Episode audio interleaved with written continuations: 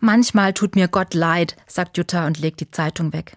Ich schaue sie überrascht an und sie erklärt, muss doch furchtbar sein, sich über Jahrtausende diese Kriege und Quälereien anzuschauen, die sich Menschen ausdenken, und es nimmt einfach kein Ende. Ja, sage ich. Ich stelle mir sogar vor, dass Gott sich das nicht nur anschaut. Ich denke, dass Gott tatsächlich mit jedem Menschen mitleidet, dem Leid geschieht.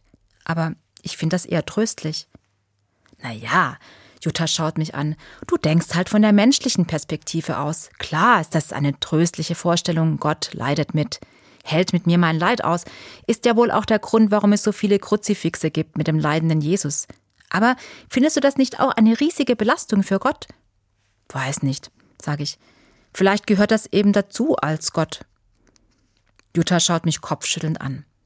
Zum Glück fällt mir noch was Besseres ein. Also im ersten Teil der Bibel gibt es die Möglichkeit, dass der Mensch Gott segnet. Wir kennen das ja eigentlich nur andersrum, aber wie findest du das, Jutta? Gott segnen. Das wäre doch eine Möglichkeit, Gott sozusagen auch mal zu supporten. Dann kann ich Gott was zurückgeben. Jutta überlegt, ja, finde ich eigentlich eine gute Sache. Nicht nur das Elend mit Gott zu teilen, sondern auch das Schöne. Los, wir probieren's, Jutta, sage ich. Gesegnet seist du Gott. Ach nee, das klingt irgendwie komisch, so aufgesetzt. Vielleicht auf Hebräisch? Baruch Adonai. Ja, sagt Jutta, viel besser. Baruch Adonai.